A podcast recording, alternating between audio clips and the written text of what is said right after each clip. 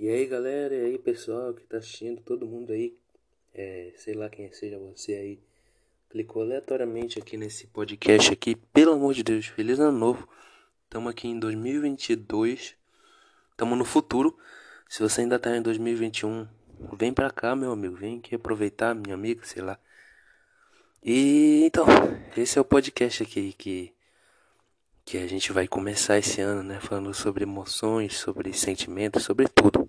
Tudo que for possível aqui falar, que esteja ao nosso alcance, né? A gente vai estar aqui conversando à vontade aqui, sem julgamento. Por isso que o nome do podcast é Viver e não julgar. Pera. Qual é o nome mesmo? Tem que olhar depois. e o podcast de hoje vai ser sobre rejeição e críticas. Bem, quem aí, né, não foi rejeitado até hoje? Quem aí nunca é, não foi convidado para algum aniversário? Ou quem aí não tem amigos? É, acontece, isso é normal. Fiquem tranquilos, porque é, existem mais rejeições aqui na sociedade do que aceitações, né? Às vezes. Por isso que a gente tem que encontrar maneiras de lidar com esse tipo de coisa. Todo mundo passa por isso. E já passei bastante. E uma coisa sobre rejeição, que acho interessante todo mundo saber, é que a gente, no nosso, né, na nossa mente, no nosso ego, existem mecanismos de defesa contra a rejeição. E um deles é você se superiorizar à pessoa que te rejeitou. Por exemplo, uma pessoa te tratou, ah, o cara aí, hum, não gosto dele, sai daqui. Ou te ignorou meio que indiretamente, né?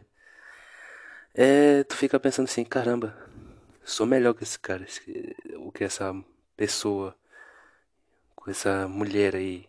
E aí fico, caramba, não tô nem aí, essa pessoa cheia de má qualidade, né? Uma pessoa dessa não me merece. É uma maneira de, é, de alguma maneira, rejeitar o outro através da superioridade para você se sentir melhor e seguir em frente.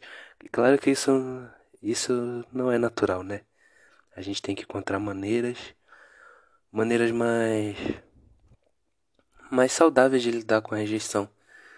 Nem sempre a rejeição é uma coisa negativa. A gente tem que lidar com ela de maneira construtiva. E é interessante falar sobre isso hoje, né? E abre aspas, quando nós somos rejeitados, tendemos a enxergar todas as todas as dificuldades das pessoas, tendemos a enxergar todos os defeitos dos outros, mesmo que eles sejam os mesmos que os seus.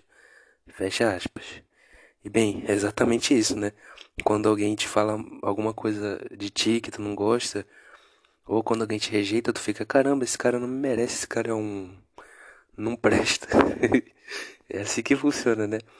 E sei lá, você não tem que dar, opini... dar muita credibilidade para tudo que estou falando aqui, porque é um negócio mais de experiência, né? É relativo. Minhas experiências e a sua de rejeição pode ter sido pior ou menos pior. Pois é, não vai dar tanta atenção assim para um cara que nem sabe o nome do próprio podcast, né? Agora eu vou olhar aqui, vou dar uma olhada, já volto. Ah, percebi que não dá para voltar aqui, não tô gravando já, então, enfim. Isso aqui é podcast de improviso, né? Sobre rejeição. E é bem curto, então vou fazer nesse estilo mesmo. Não quero ocupar muito do seu tempo, mas é interessante que o podcast ajuda a gente a conversar melhor, ajuda a gente a trocar umas ideias, por mais que a gente não esteja conversando às vezes com outra pessoa. Mas é isso, né? E esse foi o primeiro podcast me apresentando. Meu nome ainda não será revelado. Por enquanto vou deixar aqui anônimo.